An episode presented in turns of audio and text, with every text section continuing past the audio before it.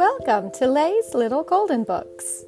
I hope you all enjoy today's story, and maybe the grown ups will remember it from their own childhood.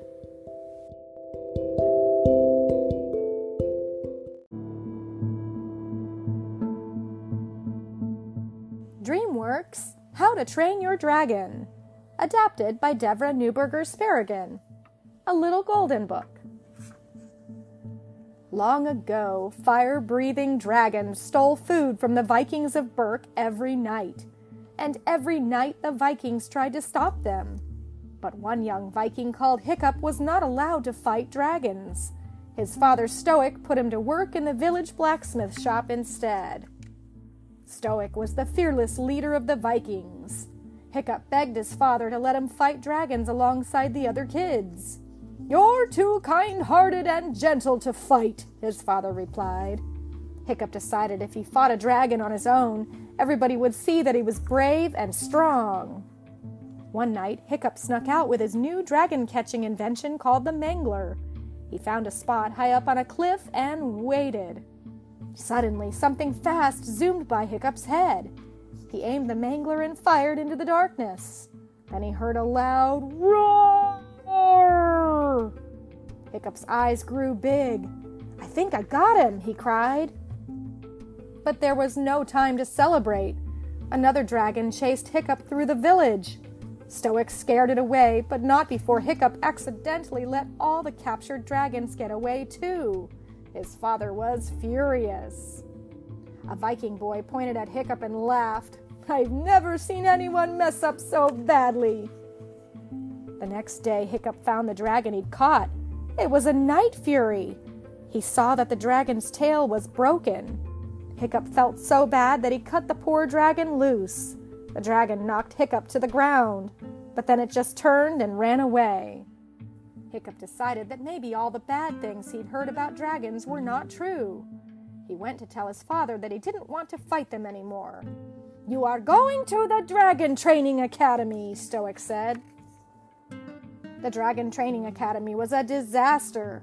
A brave Viking girl named Astrid and the other kids made fun of Hiccup when Gobber, their teacher, had to step in and save him. In the blacksmith shop, Hiccup secretly built the Night Fury a new tail fin and a saddle. Eventually, he gained the dragon's trust. He climbed onto the dragon's back to test his handiwork. I did it! Hiccup cheered as they flew through the sky. The two soon became friends, and Hiccup named the dragon Toothless. Hiccup learned all sorts of dragon secrets from Toothless. For example, he learned that dragons are ticklish and that they really hate eels. One day at the Dragon Training Academy, Hiccup calmed an angry two headed zippleback. Nobody saw Hiccup show the creature a slimy eel. Hiccup and Astrid became friends.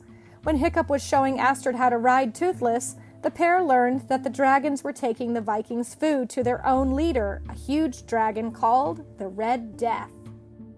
At the Dragon Training Academy, Stoick and Toothless confronted each other, and Hiccup defended the Night Fury. Leave him alone, he cried. Hiccup explained that the dragons weren't bad.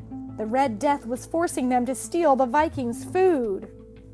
Hiccup pleaded with his father to free Toothless, but Stoick wanted to use the dragon to find the Red Death's nest. Hiccup realized that it was up to him to save the dragons, but he couldn't do it alone. I need your help, he told the other kids. He taught them how to ride the other dragons. The Red Death crushed the Vikings' weapons and destroyed their ships. Then the Viking kids soared to the rescue. Hiccup found Toothless and climbed onto his back. They flew toward the enormous dragon. Hiccup and Toothless led the Red Death on a deadly chase. They swooped down, and just before hitting the ground, they pulled away. But the giant dragon crashed at full speed and exploded. Hiccup had tricked the terrible dragon. The Red Death was gone for good. Although Hiccup got hurt in the fight, he was a hero. Now the Vikings and the dragons loved him. I'm proud to call you my son, said Stoick. Best of all, Hiccup put the fighting between the Vikings of Berk and the dragons to rest forever. The